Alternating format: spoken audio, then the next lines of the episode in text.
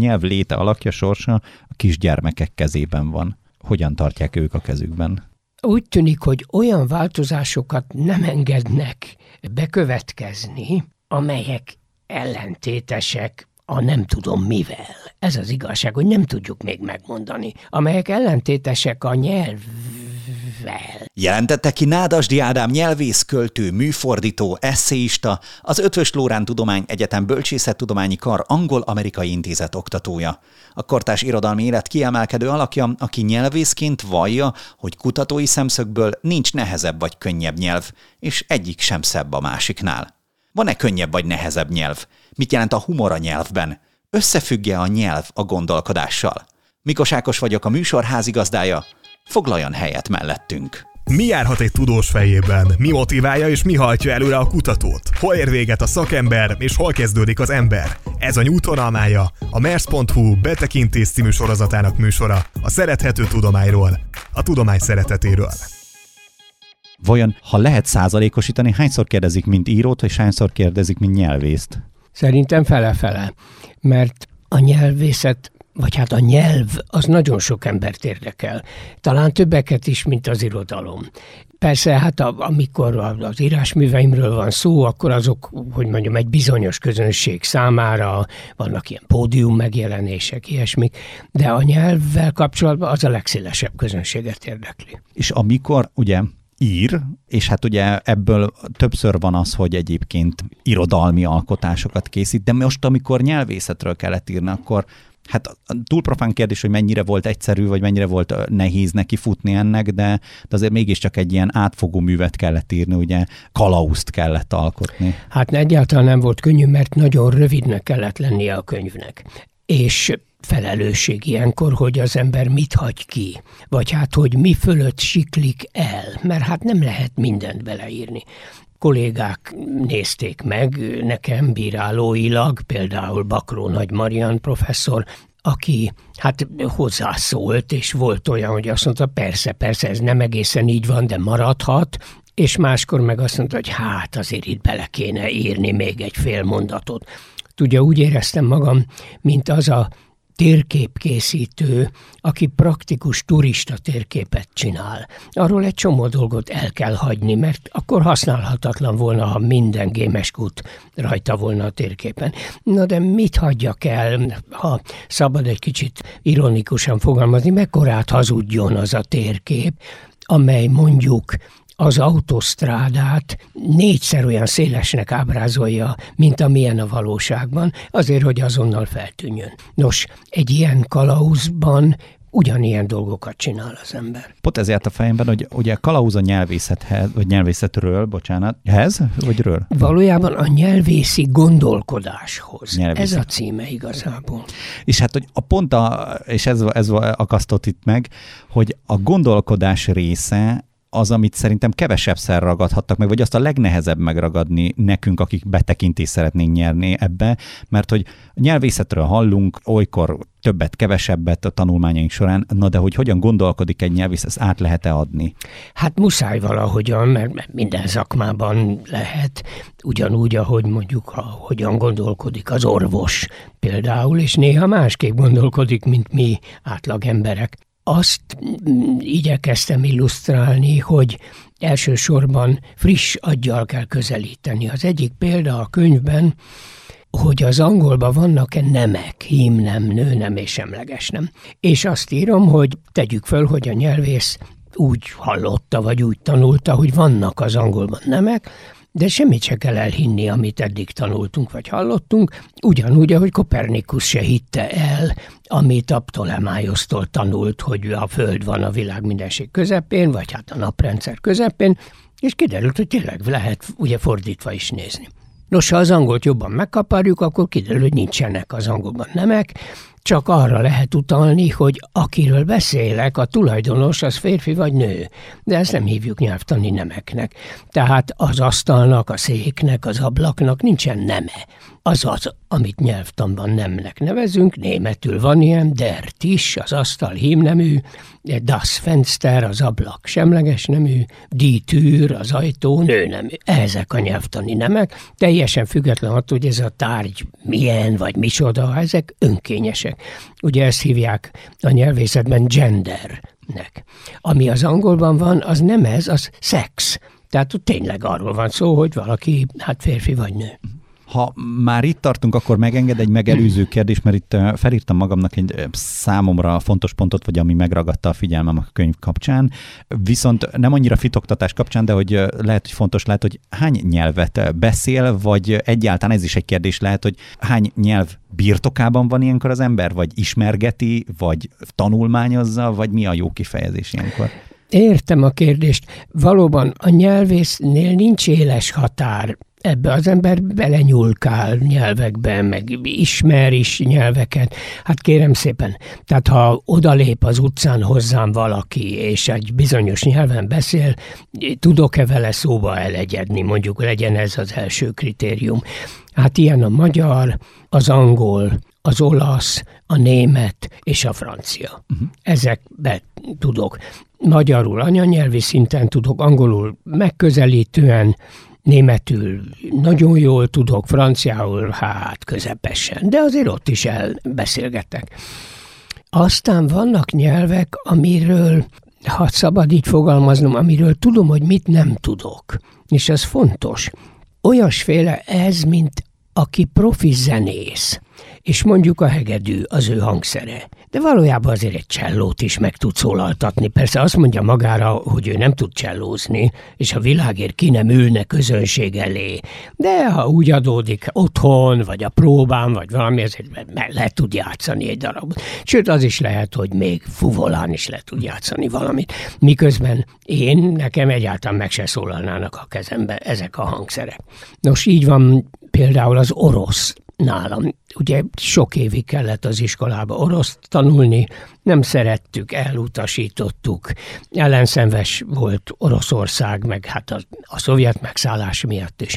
De hiába minden ragadt rám, és ezért mondjuk a fogpasztán rajta van oroszul is valami, akkor azért én úgy elszórakozom közbe, és beazonosítom, hogy ja igen, hogy ez a tiszta, és ez a fehér, és ezek a fogak. És ilyen szempontból, ez most lehet egy kicsit bulváros kitekintés lesz, még mindig eltérve attól, amit itt eredetileg felírtam magamnak, csak most megragadta a figyelme, hogy van olyan, amivel szívesen foglalkozott volna, de még nem volt ideje vagy lehetősége, tehát olyan nyelv, ami hát mindig mozgatta a fantáziámat, de egyébként még, még mindig nem, nem jutottam oda, hogy foglalkozzak vele. Hát igen, ez a, az ősi indiai nyelv, a szanszkrit, az nálam sajnos kimaradt. A, arról tényleg csak a leghalványabb fogalmaim vannak, pedig nagyon érdekes, mert az egyik legrégebben fennmaradt írásos nyelv, ugye Krisztus előtt ezer vagy 1200-ból vannak az úgynevezett Rigvéda, ugye a, hát az indiaiaknak a hőskölteményei, meg hát ilyen vallási szövegei az kimaradt, és azt hiszem, az már ki is fog maradni. Ja, ráadásul tipikusan az egy olyan nyelv, amire egy élet is kevés, azt szokták mondani, akik ebbe jól, jól elmélyednek, bár úgy sejtem minden nyelvnél el lehet ezt mondani. E, jó, persze ez igaz. Nem tudom, a szanszkrit nem annyira nehéz, és na, ugye hát úgynevezett indoeurópai nyelv, tehát hasonlít a latinra, az oroszra, a németre, a görögre. Nem olyan, mint mondjuk a kínai például, az, az rettenetesen más, de ott nem is érzek vágyat, hogy elsajátítsam, az nekem már nagyon távoli. A kötetben többször hangsúlyozza, hogy kutatói szemszögből ugye nincs nehezebb vagy könnyebb nyelv, és egyik sem szebb a másiknál. Ez azt hiszem lehetne alaptételünk is.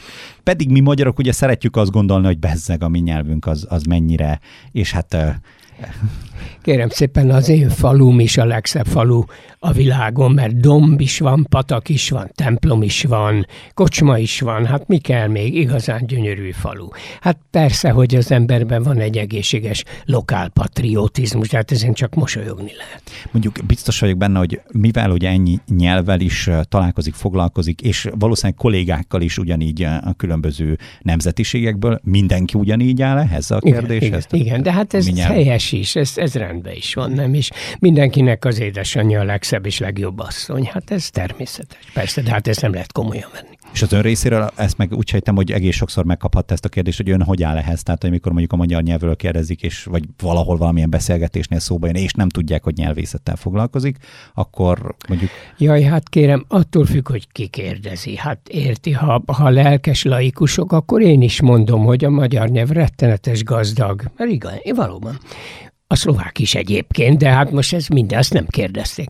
És a magyar nagyon szép, és valóban igaz ez, mert a Héber is nagyon szép, de azt se kérdezték. Tehát érti, én boldogan elmondom ezeket. Hát egy, a hallgatóim előtt, vagy a szakma előtt, hát ilyet természetesen nem lehet mondani, érti? Hát olyan, mint hogyha az anatómia professzora azt mondaná, hogy kérem a férfiak szebbek, mint a nők, vagy fordítva. Hát mi ez? Hát azt segítene megtalálni azt a pillanatot, amikor önnek először úgy került a kezében könyv, mert hát valószínűleg előtte is, hogy már az nyelvészi, akár gondolkodásmódban kezdte el érdekelni? A gimnáziumban latin nyelvet tanultam én, tehát ugye két idegen nyelv volt, az orosz az kötelező volt, másikat lehetett választani, latint választottam. És a latin könyvben hátul volt egy hosszú, részletes, apróbetűs rész, amely elmagyarázta, hogy a latin és az orosz azok rokonai egymásnak, hiszen tudta, hogy akinek ez a kezébe kerül, az már oroszul tanult, és erre alapozta, és rámutatott meglepő egyezésekre, és hát ez csodálatos volt. Elmondta például, hogy, a, hogy van hím nem, nő nem és semleges nem ezekben a nyelvekben, és hogy a semleges nemű főnevek és melléknevek a többes számban A-ra végződnek, és ez tényleg így van latinul is és oroszul is, valamint, hogy az alany és tárgyesetük megegyezik, és ez így van latinul is és oroszul is, és még számos más dolgon, amit hát az ember talán úgy laikusan nevet volna észre. Megmondom őszintén, hogy unalmas órák alatt én ezt bújtam, ezt az apróbetűs részt. Én akkor már tudtam németül, jó, anyám osztrák volt, és otthon használtuk a németet a családban. Angolra jártam privát tanárhoz, tehát úgy, nem is tudom, hogy mondjam, úgy szörfölni tudtam a nyelvek között. Kicsit azt hiszem tényleg úgy, mint a kis zenész családban nő föl, és otthon hevernek mindenféle hangszerek, és akkor kicsit ezt, anyu ezen játszik, apu azon játszik, ilyen hát hasonlatot tudnék mondani. És hát, hogyha ez a zenész hasonlaton, hogyha még egyébként tovább időzhetünk, amikor mondjuk zenélni kezd valaki, akkor ugye először egyedül kezd el gyakorolni. De mégis előbb-utóbb elkezdi megélni azt, hogy mondjuk milyen társaságban zenélni. Ez nyelvészetben is előfordulhat, úgy értem, hogy amikor hasonló gondolkodású emberrel összejön, akkor, akkor elindul egyfajta ilyen zeneiség, egyfajta együttjátszás, egyfajta... Hát az, az szakmailag természetesen igen, de hát gondolom ez akkor is így van, amikor biokémikusok összejönnek, és akkor elkezdenek arról beszélni. Hát ez a, az az egyetemen történt meg, hogy azon találtuk magunkat, hogy késhegyig menő viták voltak azon, hogy a magyarban mondjuk az, hogy parttalan, abban most egy T van, vagy kettő. Vagy hát inkább úgy kell fogalmaznom, mert ugye írásban kettő van, de ez nem érdekes persze, hanem hogy amit mondunk valójában, hogy az a parttalan, meg a kartalan, mondjuk a Milói Vénusz, ugye ez egy kartalan szobor és hogy az, a, most akkor az ugyanúgy hangzik-e, ha kivágnám a, a magnószalagból azt a részt, meg tudnám-e mondani, hogy melyikből származik a kartalan szobor vagy a partalan vita. Nem könnyű eldönteni. Valószínűleg az az igazság, hogy lehet egyformán mondani, tehát lerövidülhet a partalan vita ugyanoda, ahol a kartalan szobor, de partalan lehet esetleg hosszú tével is mondani. Na jó, emlékszem, hogy ez egy, egy füstös büfében az egyetemen, amikor még lehetett dohányozni, akkor, akkor ezeken komolyan vitatkoztunk. Pedig hát elsőre az a furcsa, vagy hogy ha, ha, ha ne fogalmazhatok így, akkor nyelvészeti vonatkozásban civilként, aki egyébként maximum csak ugye nyelvtanórán mondjuk találkozik vele, a nyelvészet és maga a nyelv szabályszerűségek összegzése, amelyek azt gondolja mindenki, hogy, hogy akadémiailag kőbevésett szabályok na de, vannak ebben. Na jó, de azokat valaki egyszer leírta. Hát érte, ő is csak ember volt, és hát most vagy igaz az, amit ő kőbevésett, vagy nem és hát ráadásul a kőbevésés az nagyjából, ami a magyar nyelvet illeti, 1790 körül kezdődött. És hát az régen volt, azóta a nyelv változott. Mondok egy példát, azt, hogy ez az ő nevök, ezt természetesnek tartották akkor, amikor a magyar nyelvet először leírták. Ma már ezt nagyon kevesen mondanák, azt mondanánk, hogy az ő nevük. Ez volna a természetes kiejtés. Hát akkor most, ha kövevésték, hát köszönöm szépen, akkor egy másik követ veszünk elő, és abba mást vésünk bele. Vagy mondok egy másik példát, hogy ők nem mondtak olyat, hogy láthatnánk a házat, csak azt mondták, hogy láthatnók a házat. Lehetett azt mondani, hogy mi láthatnánk egy házat, ha nem volna olyan ködös idő, és láthatnók a házat. Ezt szigorúan megkülönböztették és kőbevésték. Ma már nem használjuk a láthatnók alakot, hanem az, van, aki még használja, de hát muzeális, kőbevésett valóban. Uh-huh. És ez a fajta megismerése a nyelvnek, csak hogy belelássunk abba, amivel mondjuk ön is foglalkozik, ez leginkább terepen zajlik, tehát úgy értem, hogy a hétköznapokban a begyűjtött anyagokból úgy, mint mondjuk egy ilyen kodái módszerrel, nem is tudom, hogyha a vidéket járva, vagy, vagy valamilyen más módszerrel. Van mind a kettő. Van mind a kettő. Tehát olyan is van, hogy jól ismert adatokon, amivel, amiben semmiféle újdonság nincs, egyszerre csak az ember elkezdi, mint a Kopernikus, hát ugye neki nem kellett távcső, meg semmi, ő csak gondolkodott papírral és ceruzával, hogy mi volna, ha megfordítani az egészet, mennyivel egyszerűbben jön neki. Ilyesmi tehát a magyarban is meg lehet csinálni, például, hogy nem biztos, hogy alanyállítmány szerkezetű ez a nyelv, hanem topik és fókusz szerkezetű ez a nyelv, tehát nem az az érdekes, hogy a kutya ugat, lehet ilyet mondani, persze is az az alany állítmány, de azt is lehet mondani, hogy a postást ugatja a kutya. És ez ugyanolyan a magyar nyelv szempontjából, pedig most a tárgy van az elején. Tehát nem az az érdekes, ezek szerint másképp is lehet osztályozni. Ebben az esetben semmiféle új adatot nem vettünk föl, hanem elkezdtünk gondolkozni, hogy nem csikorog a régi rendszer. Másfelől tényleg érdekes az új adatoknak a bejövése, például, hogy az ó-ő végű melléknevek többes száma már egyre inkább óak, őek, tehát azt mondom, hogy kötelezőek ezek a vizsgák. Míg még a gyerekkoromban inkább azt mondtuk, hogy kötelezők ezek a vizsgák. És láthatóak ezek a dolgok, pedig régebben láthatók ezek a dolgok. És hogy ez terjedőben van, mert eredetileg már úgy értem eredetileg csak amikor a jelenség elkezdődött, akkor csak a melléknévi igenevekre terjedt ki, tehát például kötelező, látható, ma már terjed tovább a sima melléknevekre, tehát olcsóak ezek a bútorok. Uh-huh. Pedig az olcsó az nem melléknévi igenév, csak egyszerűen melléknév. Tehát úgy tűnik, hogy a szabály rágja magát előre, és lehet, hogy egy-két generáció után kőbevéshetjük, hogy az ó-ő végű magyar melléknevek, beleértve a melléknévi igeneveket is, többes száma óak, őek. Bár, ha jól értelmezem, kőbevéshetjük egy ideig. Mert Pontosan. Akkor, igen. Hát igen, a köveket száz évente újra kell vésni. Igen.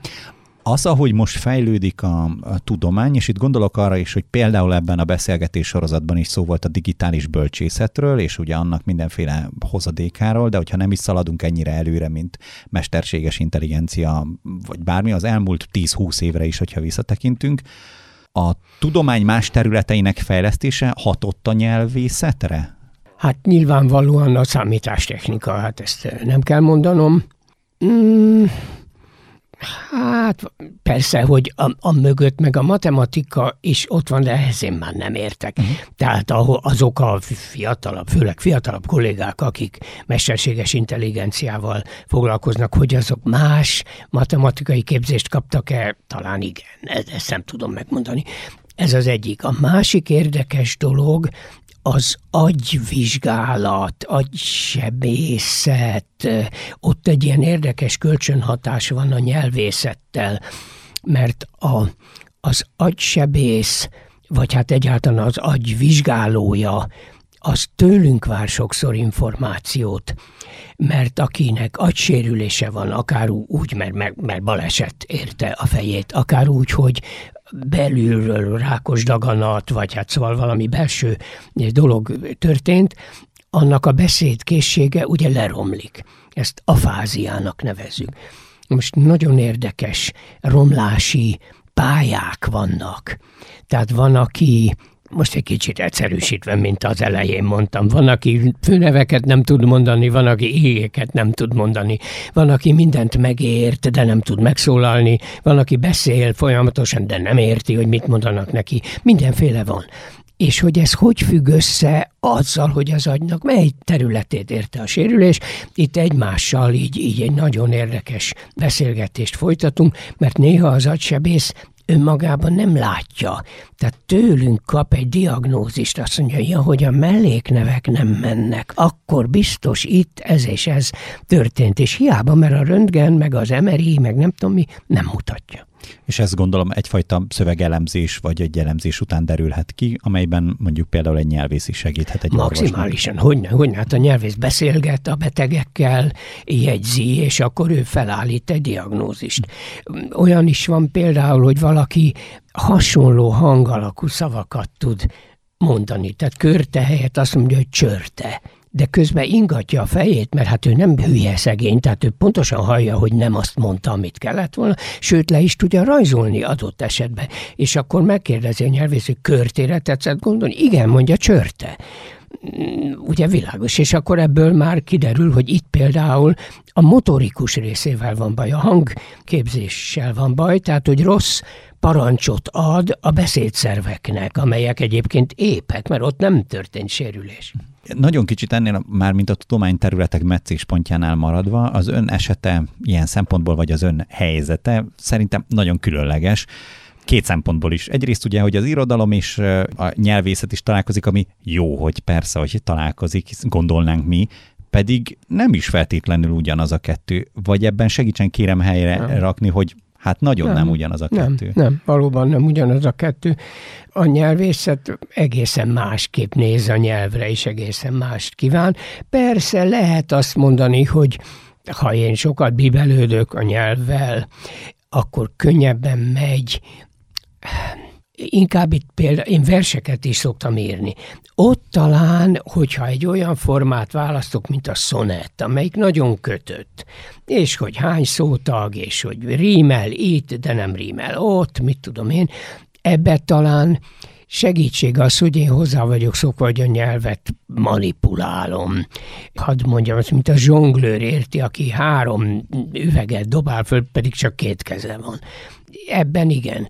De azért nem igazán, mert hogy én azt írom egy ponton, hogy óriási vagy hatalmas, ebben már a nyelvészet nem, nem segít. Ez már ízlés dolga, hatás kérdése. Mm, nem, tehát ez nagyon más. Kalauz a nyelvészi gondolkodáshoz.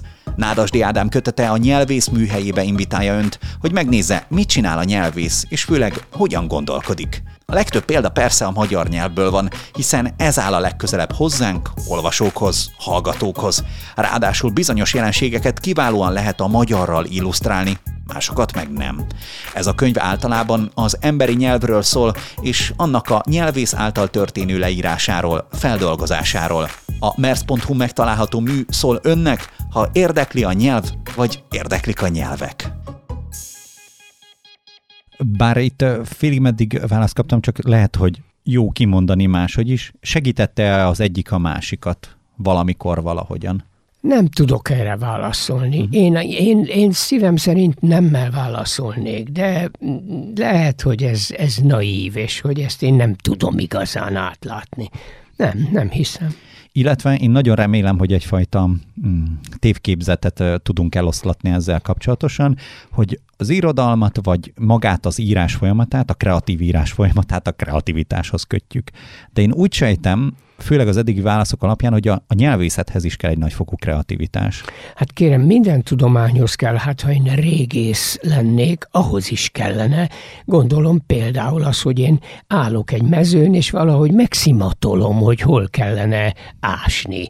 Persze nem csak úgy megszimatolom, mint a varázsló, hanem mindenféle adatokból, vagy repülőgépen is föléje repülök, de hiába minden, hát azt, azt a régész kollégák is mondják, hogy igen, van ilyen, van intuíció. És hát miért az orvosok esetében is jó, hogy ma már ezerféle képalkotó berendezés van, és mit tudom én, és mégis a jó orvos leteszi maga el, és azt mondja, hogy nem operáljuk meg nem operáljuk, meg más eszközt fogunk használni, mondjuk így. Tehát, hogy ez, ha tetszik, ilyen értelemben kreatív. Arról nem is beszélve, aki feltalálta a PET-CT nevű vizsgálati berendezést, mert észrevette, hogy a rákos sejtek azok a cukrot magukba vonják, mert gonoszul növekedni akarnak, és ehhez cukorra van szükségük, ezért csak a cukor nem látszik sajnos a röntgenkészüléken, de látszanak az izotópok. Ezért radioaktív izotóppal átitatott cukrot adnak be a betegnek, ami hát enyhén és finoman sugárzik, eltelik egy óra, a rákos sejtek vidáman a cukrot oda, vonzák, és már lebuktak, mert a röntgen abban a pillanatban mutatja, hogy, hogy felfénylik valami, egy cukorkoncentráció. Hát ez zseniál, hát ez nem kreatív, mondja meg nekem. Most, hogy ezt egy mérnök találta ki, egy orvos, nyilván együtt, ugye, egy, egy tím. Most csak erről a válasz második részéről elgondolkodván, hál' Istennek volt már úgy szerencsénk itt beszélgetni, akár az orvostudomány részéről érkező kollégával, hogyha fogalmazhatok így, vagy a betekintés sorozatból ugyanígy egy íróval, hogy egyébként a nem annyira gondolt területet, mármint úgy értem, hogy akkor orvostudomány, virológia, ezt például tudta párosítani azzal, hogy őt nagyon érdekli az irodalom. Most csak ebből a válaszból kiindulva van olyan elsőre nem gondolt, vagy általában nem gondolt tudományterület, amiben úgy még nagyon szeret így elbíbelődni? Hát az építészet, én nem tudom, lehet azt is tudományterületnek nevezni, azt nagyon szeretem, és szeretek hozzáolvasni, meg épületeken bámészkodni, nem csak szép épületeken, hanem rutinszerű, vagy sőt, csúnya épületeken, vagy szellemes megoldásokon, vagy ostoba és kényszeredett épületeken. Hogyne, hogyne, az nekem nagy öröm. Ez sétákkal is jár? Tehát, hogy van, hogy célzottan csak így akkor építészeti szempontból jár körbe egy várost? Igen, igen, igen. Jó. igen ez izgalmasan hangzik. Van még itt nekem egy, az előbb szóba kerültek a tépképzetek, vagy az, hogy egyáltalán eh, mivel találkoztat. Úgy sejtem, hogy amikor mondjuk esetleg véletlenül, vagy egy vonatút során, vagy valamilyen úton összeül valakivel, és mondjuk megtudják, hogy eh, nyelvész, akkor ott egész sok minden elő szokott kerülni, egyfajta félelmek is, tehát hogy valamiféle bezártságot vélek eh, felfedezni akkor, hogyha valaki a, a nyelvet jól birtokolja, most a magyar nyelvre gondolok, és hát jaj, én jól beszélhetem-e, vagy, vagy jól csinálhatom-e ezzel, találkozik-e, vagy tényleg van egy ilyen? A legnagyobb mértékben ezt úgynevezett nyelvhelyességi kérdésnek szoktuk nevezni, a nyelvészet ezzel nem foglalkozik.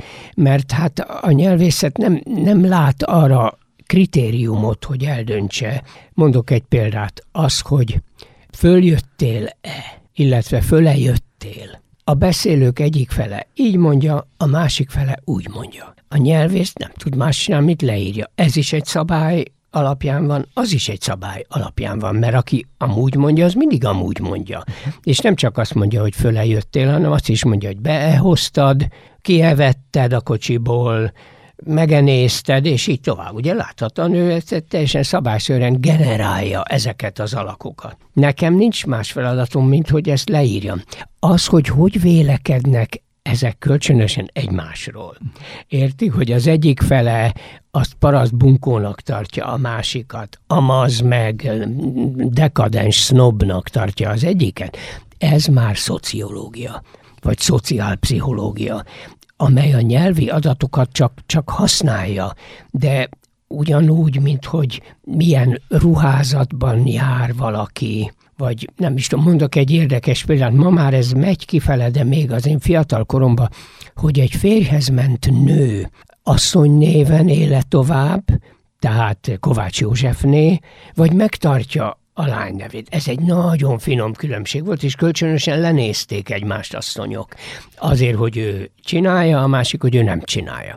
Ennek természetesen semmi jelentősége nincs sem a népszaporulat szempontjából, sem a, az egészséges házas élet szempontjából, de közben meg hát nagyon érdekes volt. Nyelvészetileg aztán pláne nincs jelentősége, mert így is lehet mondani, úgy is lehet. Tehát ezt már 1930-ban egy kiváló nyelvész professzor Gombóc Zoltán. Ezzel nyitotta meg a Magyar Nyelvtudományi Társaság ülését a Tudományos Akadémián, hogy sajnos a közönséget az egész nyelvészetből a legjobban a nyelvhelyességi kérdések érdeklik, hogy akkor most olcsók vagy olcsóak. Most így mondjam, vagy úgy mondjam. És hogy a szobába vagyok, vagy a szobában vagyok.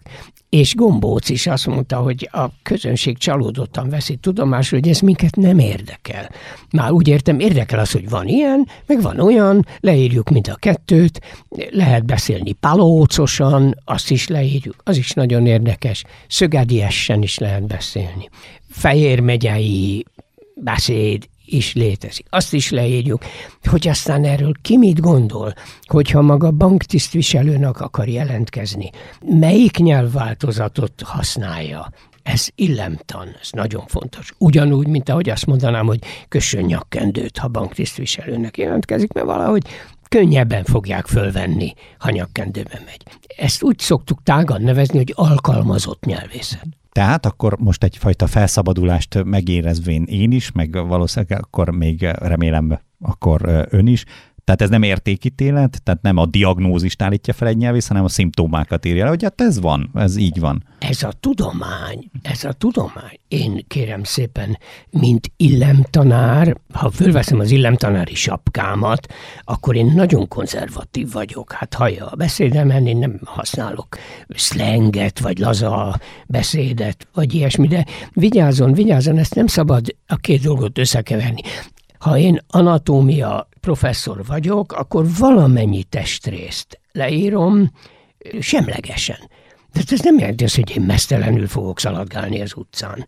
Tetszik érteni? Bármint anatómia professzor nem értem, és nem is szabad értenem, hogy bizonyos testrészeknek a megmutatása miért okoz megrőkönyödést. Miért más a fül, mint a farok. Érti? Ez, tehát ez, ennek nincs helye az orvostudományban és az anatómiában. Ugyanúgy nincs helye a nyelvészetben annak, hogy miért más a följöttek-e, mint a fölejöttek akkor viszont még azon töprengek, hogy akkor nekünk, akkor így mondom, akik nem nyelvészek, hogyan érdemes ön szerint hozzáállniuk a nyelvészethez. Tehát, hogyha nem akarnak persze elmélyedni, nem doktorit akarnak szerezni.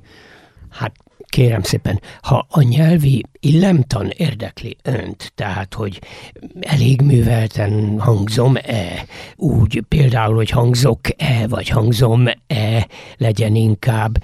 Hát ezt nem itt tőlünk kérdezze, mert mi csak azt fogjuk mondani, hogy kérem szépen, a mai magyar anyanyelvűek 38%-a ezt, és 62% a másikat használja.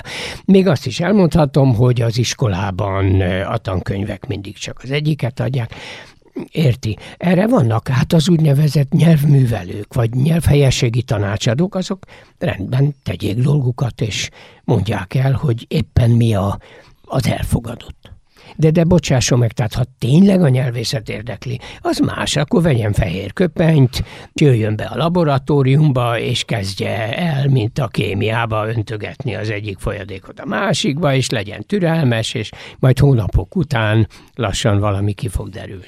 Egyébként abszolút választ kaptam arra, mert pont ezt szerettem volna tisztában rakni, hogy akkor nekünk nem kell úgy állni hozzá, hogy akkor nekünk feltétlenül csak a helyességgel kell törődni, ha érdekel a nyelvészet, mert ez senkinek nem cél, vagy legalábbis, hogyha cél, akkor nem ebben a vonatkozásában cél. Igen, ez két különböző dolog tényleg. Ugye az eddigiekben is, és az interjúin és előadásain is, meg a köteten is átsugárzik a humora. Örülök. Hát a kérdés az túl profán, de azért mégiscsak fontos, miért tartja, vagy milyen, milyen polcon tartja ön a humort? Hogyan áll hozzá? Azt nagyon közel tartom a kezemhez, igen, mint a könyvtáros, aki a leggyakrabban keresett könyveket nem a rendszer szerinti helyükön tartja, hanem mindjárt ott a könyökénél, mert hát az sokkal egyszerűbb mindig odaadogatni. Hát én nekem komoly tanári rutinom van, évtizedeken át tanítottam, még ma is tanítok, és hát tudom, hogy a humor az nagyon sokat segít a figyelem föntartásában, vagy visszaszerzésében. Hát fűszerezi a tanítást, és hát ez tulajdonképpen még egy ilyen szárazabb tankönyvben is, mint ez, azt gondoltam, hogy helyén való. És ráadásul a a humor, a poénok működhet néma filmes szinten is, de hogy azért a nyelvben tud igazán testet tölteni, vagy ott tudnak igazán kibontakozni. Bár igaza van, én a filmben is jó, úgy, hogy belenéz a csőbe, és akkor egyszer csak a víz kispriccel, de valóban, a, igen, a, a nyelvi humor az valóban jó, igen. És ez csak persze egy átvezető szeretett volna lenni arra, hogy létezik a nyelvészetnek olyan ága, amely így, így a humorral foglalkozik, vagy, vagy egyáltalán nem, nem, hát ez megint jó. A jelentéstan vagy szemantika, az foglalkozik persze azzal, hogy bizonyos szavaknak két jelentése is van, némelyiknek teljesen független a két jelentése, mint tár, mondjuk, tehát, hogy kinyit, és tár, mint raktár, de vannak, amiknek nem egészen, mondjuk vasalás például, ugye, hát az az ablaknak a megerősítő pántja, de a ruhának a, hát a vasalóval való kisimítása, hát az nem véletlen, mert mind a kettő ugye a vasból származik. Na most a humornak jelentős részben ezek az alapjai, érti? Tehát olyan vicceket lehet csinálni, ami azon a félreértésen múlik, hogy most akkor ezt vagy azt a jelentést veszem elő. Itt felírtam egy mondatot. A nyelv léte, alakja, sorsa a kisgyermekek kezében van. Amit ők nem tudnak megtanulni, azt a nyelvek nem építik magukba. Ön hogyan képzeli el mondjuk néhány száz év múlva a magyar nyelvet? Vagy a nyelvünket? Ilyesmi nem szoktunk gondolkozni, kérem szépen, ez laikus kérdés, és hát túl messze van ez, hát nem, nem.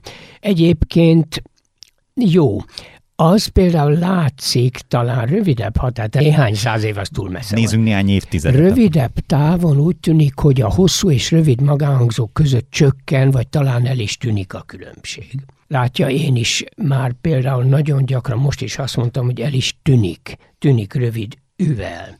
Ugye a helyesírás még őriz egy régebbi északkeleti magyar nyelvállapotot, ahol hosszúakat mondtak, tűnik. Nekem is vannak kelet-magyar barátaim, azok ilyeneket mondanak még most is, meg szívesen foglalkozom vele, meg kívánom ezt, és ebből a süteményből is vegyél, mondják. Nekem már ez feltűnik, tehát már ezt lokális használatnak érzem. A mai, legalábbis középmagyar, meg a, a budapesti, de nem csak budapesti, hanem mondjuk Szegeden, Pécsen is a standard nyelv használatban ezek már tűnnek el. Uh-huh. Ezért van az, hogy az UÜI-nek a hosszú vagy rövid írása olyan bizonytalanná válik, mert nem halljuk már. Na most az AAEE esetében is csökkenne nagyon erősen a hosszúság, csak hogy azok nagyon másképp hangzanak, akkor is, ha rövidek. Így aztán ott nem fog eltűnni, hanem egy úgynevezett kvalitás, minőségi különbség lesz. Kar, kár.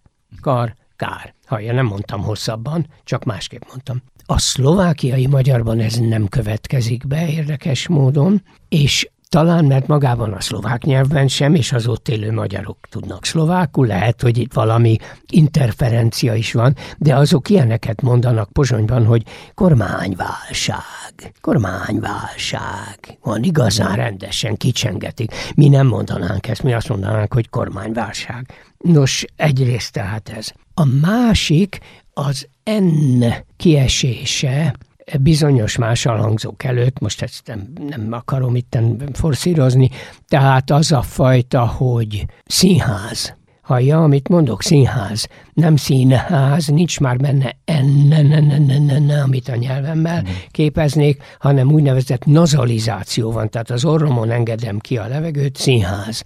Mondom, ez egyre gyakoribb. Kazánház. Így is szoktuk becézni magunk között a, a kazánház szabály. Lépett életbe, hogy nem kazánház, hanem kazánház. És érdekes ám, mert Hofi és Hófi között csökken a különbség. Ugye Hofi az ismert humoristának a neve, most azért használom, mert hasonlít, és Honfi az, aki a hazájáért lángol, hagyományosan Honfi, de már az ennet nem mondjuk, és csak benazalizáljuk, honfi, honfi társaim, és a honfi és a hofi között csökken a különbség. És már nem mindig van a nazalizáció sem, tehát lehet, hogy ezekből csak szíház fog maradni, sőt, szíház és kazáház, nem is hangzanak. Ugye, ha azt mondom, hogy kazánház, az nem olyan, mintha én külföldi volnék, mert ez a kritériuma tulajdonképpen. És ugye ennél az idézetnél maradva, hogy a nyelv léte alakja, sorsa a kisgyermekek kezében van. Hogyan tartják ők a kezükben? Hát úgy tartják a kezükben, hogy úgy tűnik, hogy olyan változásokat nem engednek bekövetkezni, amelyek ellentétesek a nem tudom mivel. Ez az igazság, hogy nem tudjuk még megmondani, amelyek ellentétesek a nyelv de hogy az micsoda, ahogy azt az ősember kitalálta, vagy a jóisten megteremtette, vagy a marslakók idehozták, nem tudom, mi ezzel nem foglalkozunk, mert annyira nem nincs erre semmiféle adat. Tény azonban, hogy van egy érdekes, elég jól kitapintható terület, amin kívül nem tud menni. Mondok egy egyszerű példát. Nincs olyan nyelv, ahol a szavaknak a hangalakja szoros összefüggést mutatna a jelentésükkel, tehát nincs olyan nyelv, ahol például minél nagyobb valami, annál hosszabb a neve. Holott, hát ez nagyon logikus volna. Én, én nekem volnám, volna, ez egy jó ötlet lenne, nem? Ezt megpróbálnám eladni. És mondhatnám, hogy az Isten is így teremthette volna, a marslakók is így hozhatták volna, sőt az ősember is így gondolhatta volna ki. Na most ez annyira nem igaz, hogy tessék mondjuk a, a giliszta és a ló szavakat összehasonlítani. Tehát semmiféle összefüggés nincsen, ismétlen pedig lehetne. És érdekes módon a gyerekek nem harapnak rá erre a lehetőségre, a gyerekek elmennek emellett, és könnyebb nekik teljesen összefüggéstelen és semmiből nem következtethető hangsorokat hozzáragasztani az egyes tárgyakhoz. Tehát úgy tűnik például, hogy az, amit mi természetes emberi nyelvnek nevezünk, az nem bírja nem tudjuk, hogy miért, de nem bírja a logikus összefüggést a dolgok hangalakja és jelentések között. Egyfajta zárkérdésként kérdezem, hogy ha már itt a gyermekeknél tartunk, mi az, ami még gyermeki lelkesedéssel tölti el, hogyha a nyelvészetre gondol? Ó, hát, eh, hát nagyon érdekes dolgok, hát mondjuk új jelenségek például, amit megfigyelek a magyarban, hogy hirtelen elkezdett gyakoribbá hirtelen. Hát az utóbbi, tám most már húsz évben is, de hát jó, egyre gyorsabban a be igekötőnek a használata. Tehát azt mondja, hogy... Beadtam ezt, meg mármint, hogy beadtam ezt a trükköt, vagy... Az még csak hagyjam, mert az metafora, kérem. Uh-huh. Mert a beadtam ezt a trükköt, azért az olyan, mint hogy a szájába egy kis kanállal, tehát megetettem volna uh-huh. vele. Hanem azt mondja a pénztáros hogy akkor befoglalom önnek a jegyet. Uh-huh. Na ez érdekes, mert régebben inkább lefoglalom lett volna. Meg hogy a gyerek egy ideig nyugodtan aludt, aztán besírt. Vagyis, hogy elkezdett sírni hogy ezek behisznek minden hülyeséget. Azt hallottam a múltkor. Nagyon-nagyon érdekes. Tehát, hogy ez, meg hogy meddig terjed, meg hogy lehet megragadni, hogy mihez teszik hozzá, mert azért más a megette, mit csinálta a zsömlével? Hát megette. És más az, hogy beette, beette a balek, amit én mondtam neki, és ugye nem megette. Ez halatlan érdekes, és kollégákkal ezen hát szoktunk adatokat cserélni, illetve hát szoktuk megpróbálni megragadni ezt a jelenséget.